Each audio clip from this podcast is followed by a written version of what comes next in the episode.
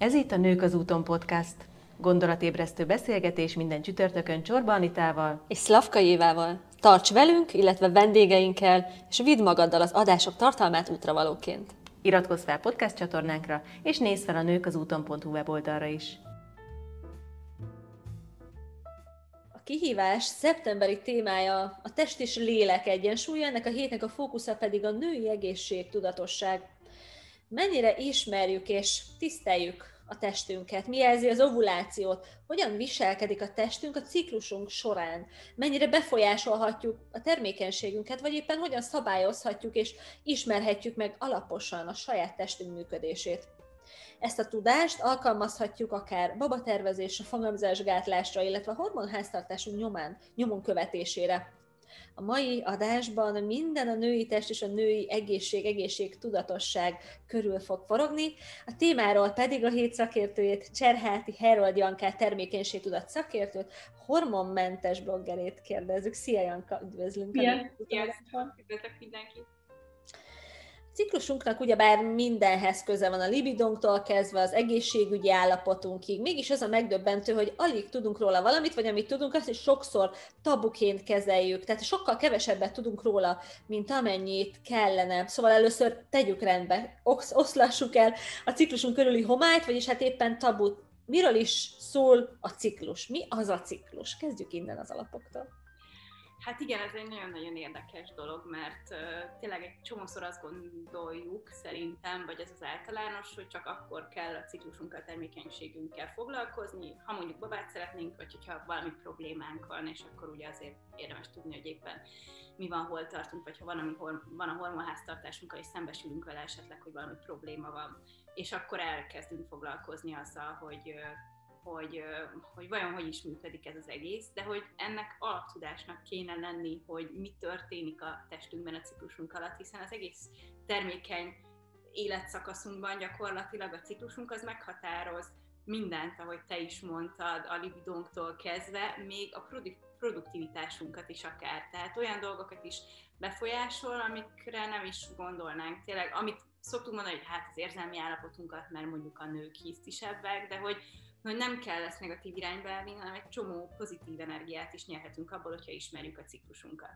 És hogy mi is ez gyakorlatilag, ez egy nagyon-nagyon bonyolult és nagyon szépen összehangolt hormonális folyamat, ami az egész testünkre hatással van, meg az egész, egész termékeny életkorunkra, és gyakorlatilag ugye tudjuk azt, nyilván amit, amit mindenki ismer belőle, hogy van a menstruációnk, a menstruációnk első napja az, amikor megindul a, az erős, piros, élénk színű vérzés, és hogy ez az egész ciklus tart a következő menstruációig. De hogy a kettő között mi történik, a, a hormonjaink gyakorlatilag egy ilyen táncot folytatnak egymással, hogyha nagyon ilyen költői akarok lenni, és az ösztrogén és a progeszteron szintünk változik. Ez az a két fő hormon, ami elsősorban meghatározza a ciklusunkat.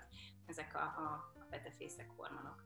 És amikor véget ér a menstruáció, akkor szépen, fokozatosan elkezd növekedni az ösztrogén szint a szervezetünkben, ugyanis elkezdi a szervezetünk, a petefészkünk az élet, a petesejtet érlelni gyakorlatilag, vagy hát a petesejteket, amik a tűzőket, amikben a petesejtek igazából versenyeznek egymással.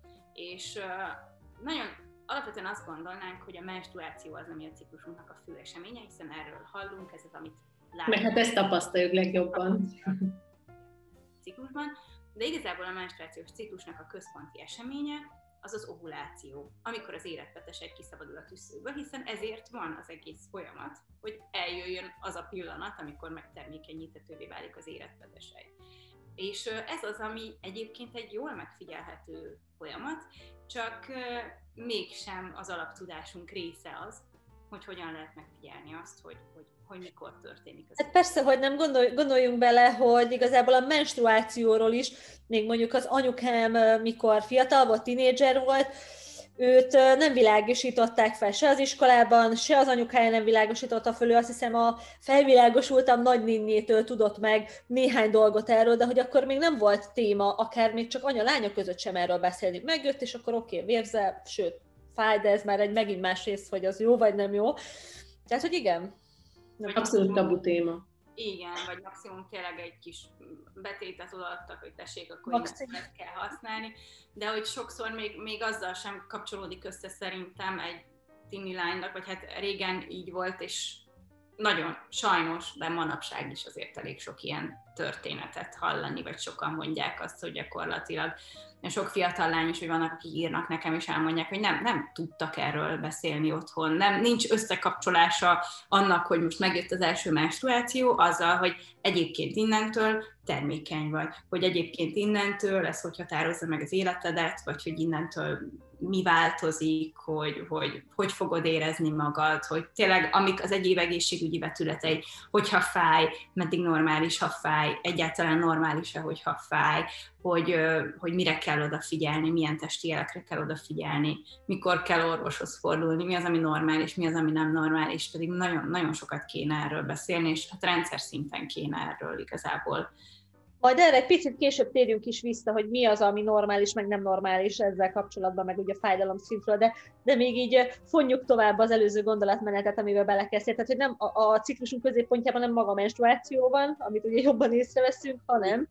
Hanem jó, amikor ugye az érett petesejt kiszabadul a, a tüsszőből, és megtermékenyíthetővé válik. És ez gyakorlatilag egy pillanat egyébként az egész cikluson belül, tehát nagyon érdekes, hogy hogy ez is a tabusítás része egyébként, meg, meg talán amennyi felvilágosítás jut az iskolákban, meg a nem is tudom, amit, amit kapunk így a környezetünktől, hogy, hogy egy ilyen állandó félelemben tartás talán, hogy, hogy az az információ, hogy bármikor teherbe eshetsz a ciklusod során.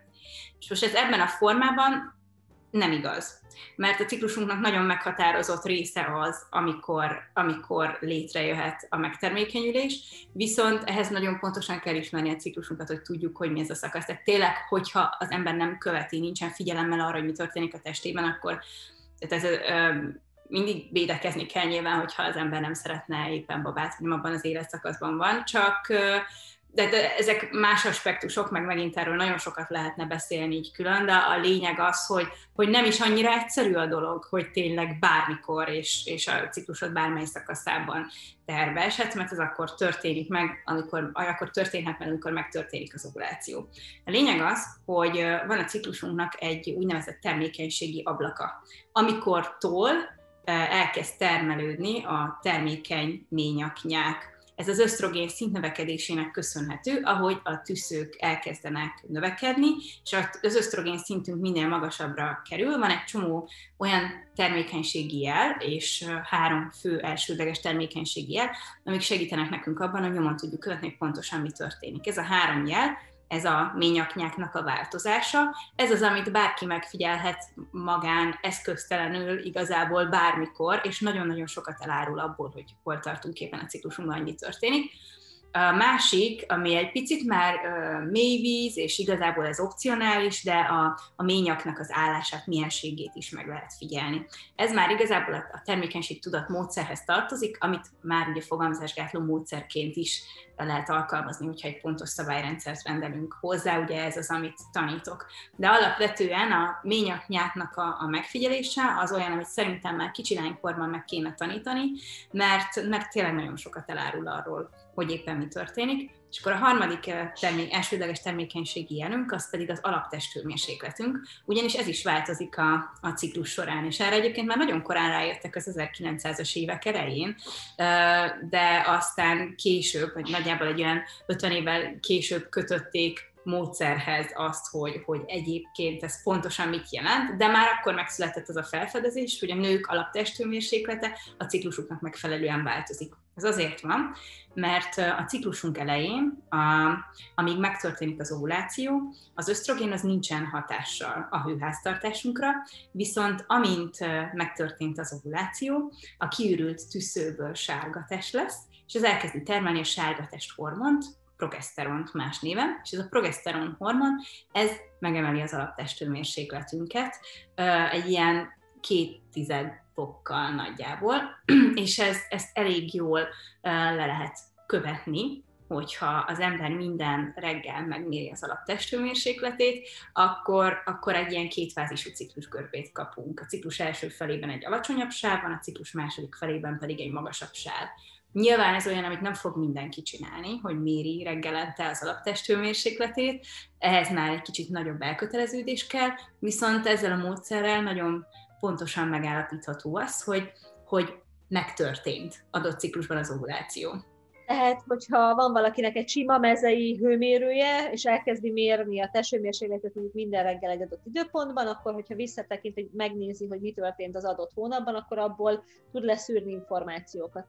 Vagy ehhez kell valami speckó eszköz, vagy egy, egy adott időszak, vagy egy napon belül egy konkrét időszak, hogy mire figyeljenek, ha valaki esetleg ezt figyelni. Igen, ez nagyon fontos, hogy, hogy ez az úgynevezett alaptesthőmérséklet, ez az ébredési hőmérséklettel tudjuk megfigyelni, ami azt jelenti, hogy ilyenkor reggel az első dolgod az kell, hogy legyen, hogy még nem is keltél föl, ott van szépen a hőmérő az ágy mellett, nem ülsz föl, nem mész kipisélni előtte, hanem csak fogod és szájban szépen megméred a, a hőmérsékletedet. Ez alapvetően az ideális egy két tizedes jegyig mérő hőmérő, ez lehet digitális hőmérő, de lehet egyébként egy sima analóg hőmérő is.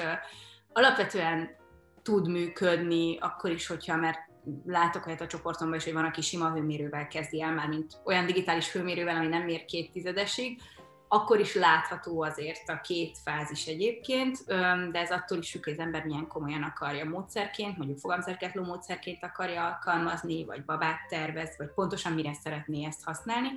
De a lényeg, hogy ezt az ébredési hőmérsékletet kell mérni, és ideális esetben egy két tizedesi jegyig mérő hőmérővel és még egyértelmű dolgokon kívül mire jó, hogyha ha megfigyeljük a ciklusunk haladását, változását? Nagyon fontos egészségügyi információk nyerhetők ki belőle, mert például azt is és akkor itt még egy picit tovább fűzöm azt, hogy mit kell tudnunk a ciklusunkról, és akkor abból tudok majd visszavezetni ilyen infókat, amik nagyon fontosak lehetnek, hogy ami után megrepett a, a tűző, kiszabadult a te sejtek megtörtént az ovuláció, akkor azt a szakaszt, amikor a sárga test már kialakult, és a következő menstruációig terjedő szakaszt, azt lutális szakasznak nevezzük. És ennek a lutális szakasznak a hossza ideális esetben olyan 12-14 nap körül van. És például az nagyon sok mindent elárul a hormonháztartásunkról, és azt kell, hogy mondjam, hogy manapság igen, csak népbetegségnek számít az alacsony progeszteron szint, ami azt jelenti, hogy mondjuk túl rövid valakinek a luteális szakasza, tehát mondjuk 10 nap vagy annál rövidebb, ami mondjuk egyértelmű, hogy, hogy nem ideális, hogyha mondjuk valaki babát szeretne. Akkor nagyon-nagyon fontos az, hogy megfelelő legyen a progeszteron szintünk. Általában ilyenkor szokott ez inkább kiderülni, de amúgy is nagyon-nagyon fontos az, hogy a hormonháztartásunk rendben legyen, és a hormon egyensúlyunk rendben legyen, mert például, ha valakinek alacsony a progeszteron szintje, akkor mondjuk kellemetlen, sokkal kellemetlenebb PMS tüneteket tud uh, tapasztalni sajnos például. Honnan kapunk képet arról, hogy milyen a progeszteron szintünk? Mit tehetünk annak érdekében, hogy megtudjuk? Hát egyrészt nyilván van ennek orvosi módja is, hogyha van erre gyanú, hogy ott valami probléma van, akkor mindenképpen érdemes további lépéseket tenni, de magából a ciklus görbéről, a görbéből, amit megkapunk egy adott ciklus végén, az úgy néz ki, hogy, hogy minden nap lejegyzeteljük az alaptesthőmérsékletünket, és minden nap lejegyzeteljük mellé a, a ményaknyáknak a, a, a mienségét, és a, a végén kapunk egy, egy görbét, és ebből a ciklus görbéből látszik az, hogy mennyire egyenletes például az alaptesthőmérséklet, hogy milyen hosszú a luteális szakasz, hogy van-e megfelelő mennyiségű ményaknyákunk, nagyjából az, hogy, hogy mondjuk milyen minőségű az ovuláció, és egy cikluson belül azért minden minden összefügg, tehát hogyha mondjuk van egy rövid lutális szakasz, akkor ott oda kell figyelni arra is, hogy mondjuk vagy, vagy milyen hosszú a follikuláris szakasz egyébként az, amikor ugye az ösztrogén szint növekszik, az az időszak, ami az ovulációig eltelik a menstruációtól, és ezeknek az aránya például meghatározza azt, hogy, hogy milyen a hormon egyensúlyunk. És hogyha ezekben van eltérés, tehát például látunk egy nagyon rövid vitális szakaszt, vagy azt látjuk, hogy nagyon alacsonyak a hőmérsékletek, vagy mondjuk azt látjuk, hogy valószínűsíthetően nem volt ovuláció, és mondjuk nem is csak egyszer, hanem mondjuk több ciklus alatt nincsen ovuláció, vagy nagyon-nagyon hosszú egy ciklus, akkor ezeknél mind érdemes elkezdeni gyanakodni, hogy érdemes további lépéseket tenni. Tehát én azt gondolom, hogy ez egy nagyon fontos első lépés, hogy, hogy megismerjük ezeket a dolgokat, és aztán, hogyha probléma van, akkor pedig nyilván már más vonalon kell, orvosi vonalon kell akár tovább haladni, de nagyon nagy tudatosságot ad, és ami a hétköznapi életben fontosabb lehet, mert picit mindig így igen, a problémák felé kanyarodok én is, de ami a hétköznapi életben fontos lehet, hogy nagyon érdekes összefüggéseket lehet felfedezni a, a testünk, a hangulatunk, a ciklusunk összefüggéseiben. Tehát például olyan dolgokra gondolok, hogyha az ember tudja időzíteni az életében a, a dolgokat, hogy mikorra foglaljon egy időpontot, akár egy kozmetikushoz, vagy fogorvoshoz, akkor érdemes figyelembe venni ezt, hogy hol tartunk a ciklusunkban, mert például mondjuk menstruáció környékén, vagy a lutális szakaszunk második felében a fájdalom küszöbünk az, az rosszabb és mondjuk egy ovuláció környékén, vagy egy follikuláris szakaszban, amikor, amikor ugye növekvőben van az ösztrogén szintünk, sokkal jobban bírjuk a fájdalmat. Tehát például egy, nem tudom, egy gyantázásra érdemesebb mondjuk az ovuláció környékén, vagy előtte bejelentkezni, mert sokkal kevésbé fog fájni, mint mondjuk, hogyha a menstruáció környékén jelentkezünk be. De tulajdonképpen te akkor mindenkinek receptre felírnád, hogy egy hónapig vagy két hónapig, akkor jegyzetelje le a ciklusát, ebbe nagyon jó lenne beletartozna ugye a, a testhőmérséklete, a méknyaknyák miensége, és még milyen oszlopokkal egészítenéd ki, hogyha valaki most erre felbuzdulva, akkor megnézi, hogy milyen a ciklusa. Hát nagyon sok mindent lehet ez még hozzácsapni. Egyébként én azt látom idővel azoknál, akik mondjuk elvégzik a tanfolyamot, és tényleg ezt egy, hát szintén szóval ezt egy életmód életmódváltásként kell kezelni, hogyha valaki mondjuk a termékenységtudat módszert komolyan szeretné bevezetni az életébe. Én azt látom, hogy ezáltal kell azért elhivatottság, tehát hogy olyanok kezdik el ezt így mélyebben, akik mondjuk tényleg fogamzásgátlásra szeretnék használni, és akkor mondjuk hosszabb távon. De hogyha ha valaki egyszerűen csak elkezdi megfigyelni azt, hogy, hogy tényleg mondjuk a ményaknyák alapján, hogy nagyjából hol tart a ciklusában, akkor, akkor nagyon érdekes látni azt, hogy, hogy milyen lesz a táblázat egy idő után. Nagyon sok mindent elkezdenek jegyzetelni így a ciklusuk mellett a, a nők. Én is egyébként egy ilyen tök hosszú táblázatom van, mert ami fontos még, és ami könnyíti az életünket, hogy ezt nem kell úgy elképzelni, nem muszáj ezt papíron vezetni. Régebben, amikor ezt a módszert elkezdték, akkor ez ilyen papíros táblázatok voltak, de hogy most már elképesztő jó applikációk vannak ebben a témában, amik nagyon megkönnyítik a dolgot. De van, a, amit én most használok jelen pillanatban, és nagyon szeretek, az a Read Your Body nevű applikáció, van a Kindara nevű applikáció, Flow nevű app, ezek általában angol nyelvűek, mondjuk a Read Your Body-nak a, a, azért szeretem nagyon, mert annak a magyar fordításában én is részt vettem, én lektoráltam a fordítását, és ennek van magyar verziója is, van egy minimális éves előfizetése, de, de minden személyre lehet benne szabni, ez már egy ilyen elég haladó program, de ez nagyon-nagyon szuper, szóval egy csomó van, ami, és ami még fontos ez, hogy vannak olyan kütyük, amiknek vannak saját applikációik is például. Egyből be is dobja a hőmérsékletet. Így van, így van, és egyébként nálunk is van egy olyan kütyű, amit egyedülálló Magyarországon, hogy, hogy gyakorlatilag viselhető eszköz, és aztán egyből megy az információ az applikációba is.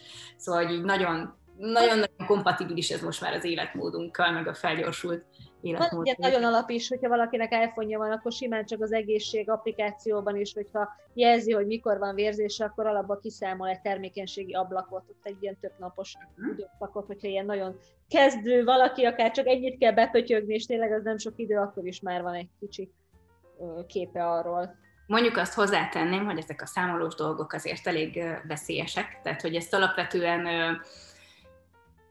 még egy nagyon-nagyon rendszeres ciklusnál is picit veszélyes, főleg, hogyha mondjuk egy, egy fogamzásgátlásban gondolkozunk, akkor semmiképp nem érdemes ezt használni, mert hogy a, a számolásnál mindig az van, hogy egy ilyen átlagot vesz figyelembe, sőt a legtöbbször de vagyunk ragadva abba az információba, hogy az ovulációnak valahol a 14. nap környékén kell megtörténnie, és ez egyáltalán nem igaz. Tehát ahány ciklus, annyiféle variáció. Nyilván, ha valakinek sokkal rövidebb ciklusa van 28 napnál, ez a másik a 28 napos ciklusnak a mitusza, hogy 28 napos az egészséges ciklus. Ez így ebben a formában nem igaz. Tehát nagyjából 24 és 36 nap között van az egészséges ciklusnak a Mi a van a két mi van a két szélén, hogyha valakinek 24 esetleg, vagy kevesebb, vagy valakinek ott a, mm, fönt a 35-36 környékén, milyen különbségek vannak, vagy ez mit jelez, vagy esetleg milyen tennivalója van azoknak, akik nem itt a középértékben mozognak. Nem, mert az a nagyon érdekes, hogy, hogy ugye itt is, hogyha ekkora különbségek vannak a ciklusban, akkor ezt, ezt lehet gondolni, hogy jó, hát akkor nem lehet, hogy mindegyik ciklusban, a 24 naposban is, meg a 36 naposban is valahol a 14. Kör, nap környékén van az ovuláció. Itt tudni kell azt, hogy a, a luteális szakasz, ami az ovulációtól a következő menstruációig terjed, az nagyjából állandó a ciklusunk során egy adott ember. Erre mondtad, hogy a 10-12 nap. Így van. Így van. Tehát egy jó. Igen. Mondjuk, hogyha neked 12 napos a lutális szakaszod, akkor ez várhatóan egészséges esetben nagyjából mindig 12 nap lesz. Lehet, hogy valamikor 11, vagy valamikor 13, de nem lesz hirtelen 16, meg nem lesz hirtelen uh, 7 valami komoly egészségügyi indok nélkül. És uh, gyakorlatilag ezeknél a, a különbségeknél, hogy valakinek mennyivel rövidebb vagy ennyivel hosszabb a ciklusa, ott a follikuláris szakasz változik. Tehát az az idő, ami eltelik a ciklusunk első napjától az ovulációig. Az a ciklusnak egy sokkal változékonyabb szakasza. Tehát a, a luteális szakasz hossza az maximálisan olyan 16 nap. És ez azt jelenti, hogyha valakinek 16 napnál hosszabb a luteális szakasza, akkor ott nagyon nagy valószínűsége várandóságról van szó. Mert hogy ebben az esetben magasan marad a progeszteron szintünk, hogyha megtörtént a fogantatás és a beágyazódás, akkor magasan marad a progeszteron szint ugye gyakorlatilag a várandóság végéig.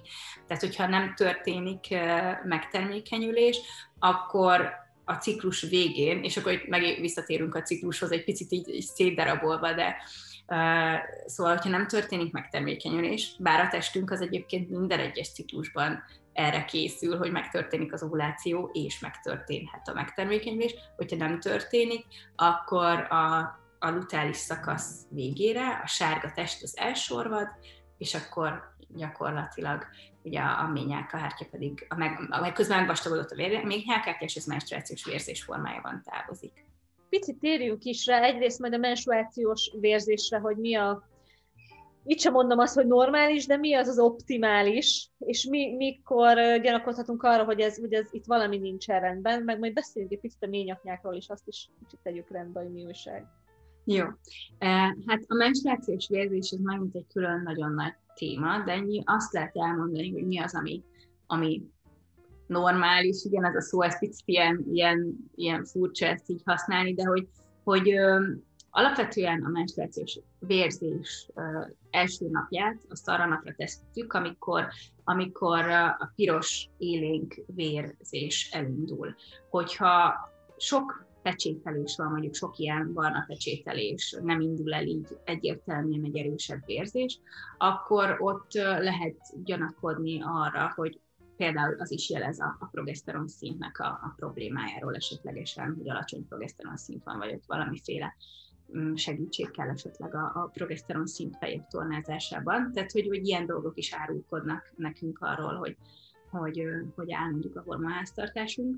És alapvetően az egészséges menstruációs vérzés az valahol olyan három és öt nap, vagy három és hét napig tart, és ami, ami a legfontosabb információ ezzel kapcsolatban szerintem az az, hogy, hogy amennyiben nagyon fájdalmas, nagyon erős fájdalmakkal jár a menstruációs vérzés, ha bármilyen módon ez megakadályozza a hétköznapi életünket, tehát nem tudjuk elvégezni a hétköznapi tevékenységeinket, a munkánkat, vagy ágyban kell maradnunk, mert, mert olyan fájdalmaink vannak, vagy tényleg valaki csak fájdalomcsillapítóval tud funkcionálni, akkor mindenképpen érdemes utána nézni annak, vagy utána járni annak, hogy mi lehet a probléma, mert nagyon sok esetben sajnos az endometriózis nevű betegség áll a háttérben a fájdalmas menstruációnál. Most nem akarok így hirtelen fejből számokkal dobálózni.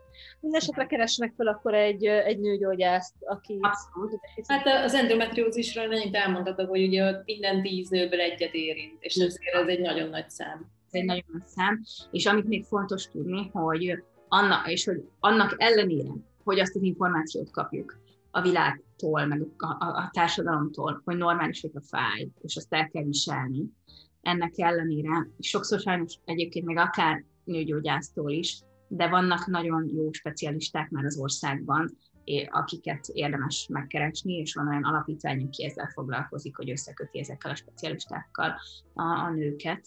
Egyébként ez nagyon jó kiindulási alap szerintem, amit mondtál, hogy ha a hétköznapi tevékenységünkben meggátol, akkor, akkor érdemes tényleg egy kicsit utána járni, hogy mi lehet. Tehát, hogy, hogy így jött a fájdalom erősségét se mindenki máshogy érzékel, és nem tudja, és hogy tényleg azért ezzel növünk föl, hogy hát ez normális, hogy görcsöl, meg fáj, de hogy nem mindegy, hogy mennyire. Igen, igen, így van. A másik pedig, a másik oldala viszont az, hogy, hogy mi se akarjuk saját magunkat, nem tudom, átnyomni olyan dolgokon, ami nem esik jól mondjuk a menstruáció alatt. Tehát, hogy nekünk sem kell magunkra erőltetni olyan dolgokat, amik, amik nem esnek jól, mert az a, az a másik véglet, hogy mindent csinálj ugyanúgy az egész ciklusod során, minden nap ugyanúgy állj helyt, és nem tudom, a menstruációd alatt is ugye vannak, voltak olyan reklámok, vagy volt egy idő, ilyen időszak, amikor nagyon nyomták ezt, hogy bungee jumpingolhatsz, vagy akármit csinálhatsz, ami, ami tök jó, és van, akinek van erre energiája, de hogy azt is fogadjuk el nőként, szerintem ez tök fontos, hogy, hogy belefér az, sőt fontos is, hogy ebben az időszakban engedjük meg magunknak, hogy pihenjünk egy kicsit többet, mert teljesen normális az, hogy kevesebb az energiánk, mert ebben az időszakban a szervezetünk is elenged gyakorlatilag, és, és bár mond, mondhatjuk azt, hogy ez egy fontos alapvetés, hogy a menstruáció nem betegség, ettől függetlenül azt, azt megengedhetjük magunknak, hogyha, hogyha több pihenésre vágyunk ebben az időszakban, akkor nyugodtan ezt megtehetjük. A másik, ami még szerintem érdemes itt hozzáfűzni, hogy az egész ciklusunk alatt van egy ilyen energiaszint, hullámzás, amiből nagyon sokat nyerhetünk, hogyha ezt ismerjük és ki tudjuk használni ami pontosan azt jelenti, hogy, és, és erre van egy ilyen évszakelmélet, hogy a ciklusunk különböző szakaszai az évszakoknak, a négy évszaknak feleltethetők meg, és ebből a menstruáció az a tél, amikor a természet is megpihen, hogy utána újra virágozni tudjon tavasszal, és ugyanezt történik a szervezetünkkel, hogy felkészülünk egy, egy újabb ciklusra a menstruáció alatt, tehát ahogy a természet is ilyenkor elvonul és hótakaró alá borul, nekünk is teljesen normális az, hogy ilyenkor egy picit pihenésre várunk, aztán a tavasszal, amikor elkezdődik, amikor véget ér a menstruáció, és elkezdődik a, a follikuláris szakasz, haladunk az ovuláció felé, növekszik az ösztrogén szintünk, akkor ugyanaz történik, mint a természetben tavasszal, hogy jön ez a felzsizsdülés, és egyre nagyobb az energiaszintünk, és egyre inkább társadalmi eseményeken szeretnénk részt venni, és egyre szociálisabbak vagyunk, és egyre jobban ragyogunk egészen az ovulációig, szóval hogy ezt a hullámzást is érdemes megismerni. Erről volt egyébként egy korábbi podcast felvételünk, azt érdemes mindenképpen meghallgatnia annak, akit ez, ez, a, ez a szemlélet érdekel, szerintem nagyon izgalmas. Nagyon rövid visszacsatolás még itt az endometriózisra, hogy ott állítólag akkor is nagyon sokszor fájdalmat éreznek, amikor az ovulációs részben vannak, tehát ez is egy, egy jelzés lehet annak, aki, aki esetleg ilyen erősebb fájdalmat érez a menstruáció során. Nyilván ennek sok más, sok más jele is lehet, sok más egyéb jelzés is lehet az egész ciklusunk során, csak általában a legegyértelműbb ugye menstruációkor szokott lenni, de, de még nagyon sok minden más van is, ennek azért utána lehet olvasni, hogy mi az, amit érdemes még figyelni. Janka, mesélsz még egy picit így az adás vége felé haladva ményak nyákról, és annak a megfigyeléséről, vagy mit érdemes róla tudni egyáltalán? Mi is az a ményaknyák? Igen, ez egy nagyon izgalmas téma, mert én azt gondolom, hogy az elmúlt években történt egy nagyon pozitív változás a női testtudattal kapcsolatban, meg azzal kapcsolatban én legalábbis így érzékelem magam körül, amióta ezzel foglalkozom, meg amikor elkezdtem ahhoz képest mennyit változott, hogy még hogyan beszélünk a menstruációról.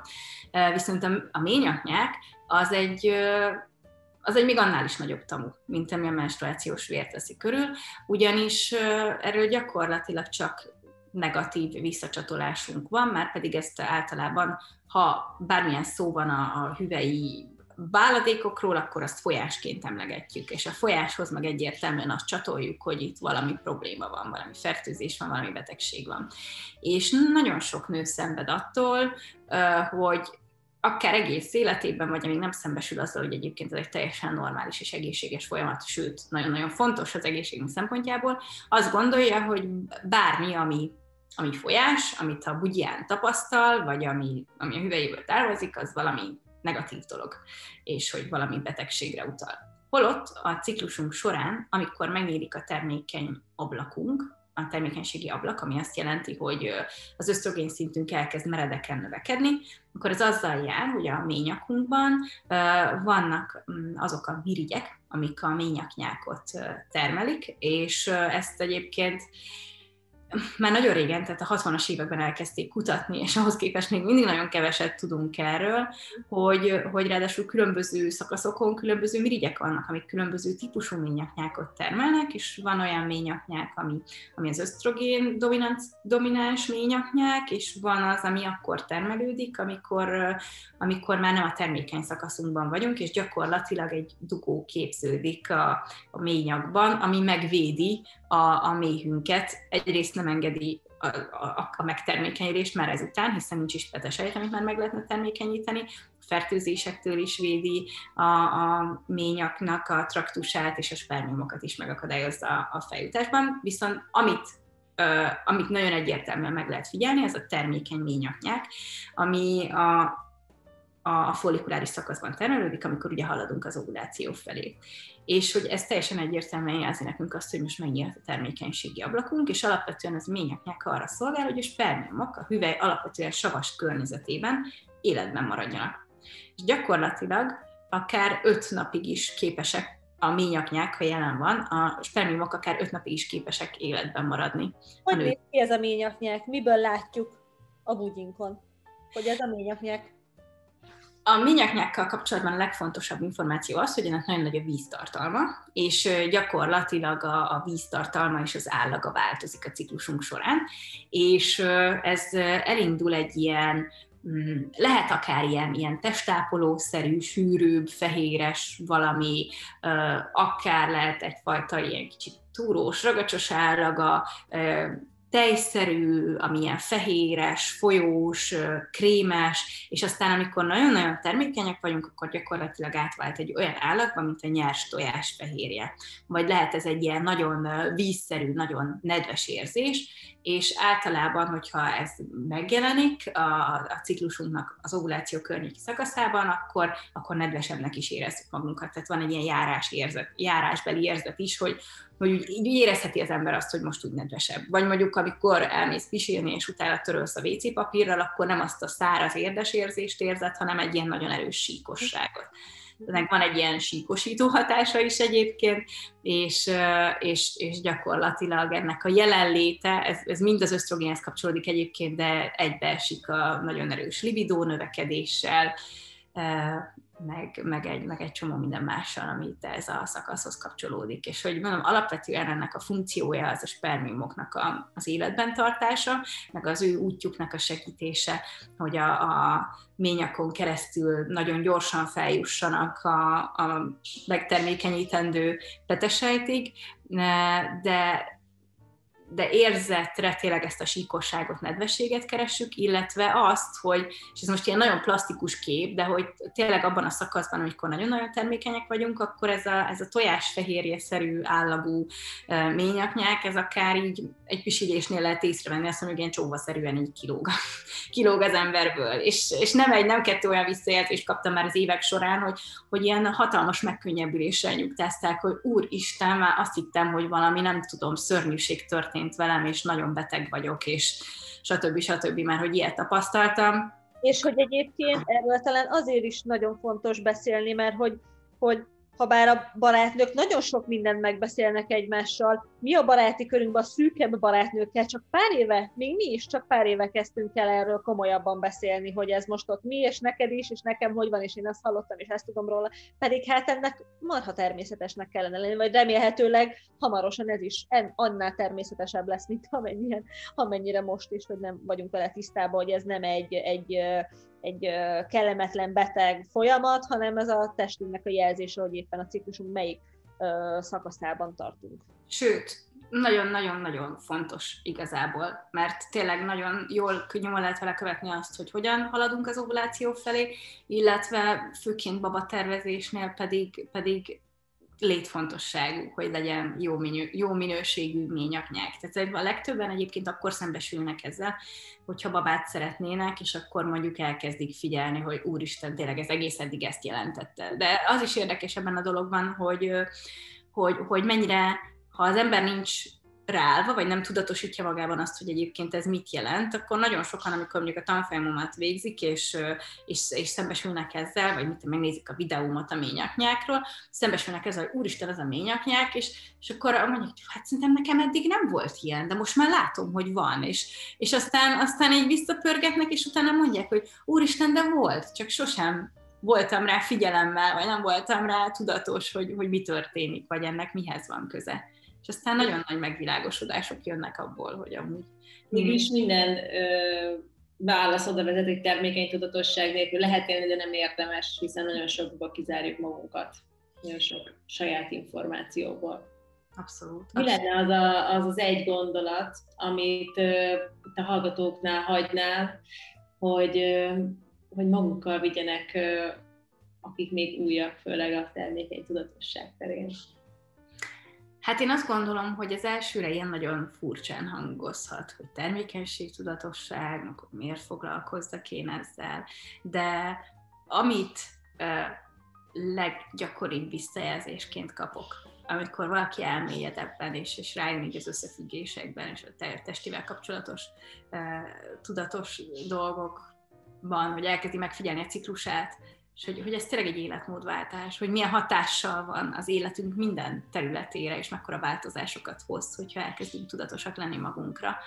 Uh, hogy a, szóval a leggyakoribb visszajelzés az az, hogy, hogy, hogy miért nem hallottam erről előbb.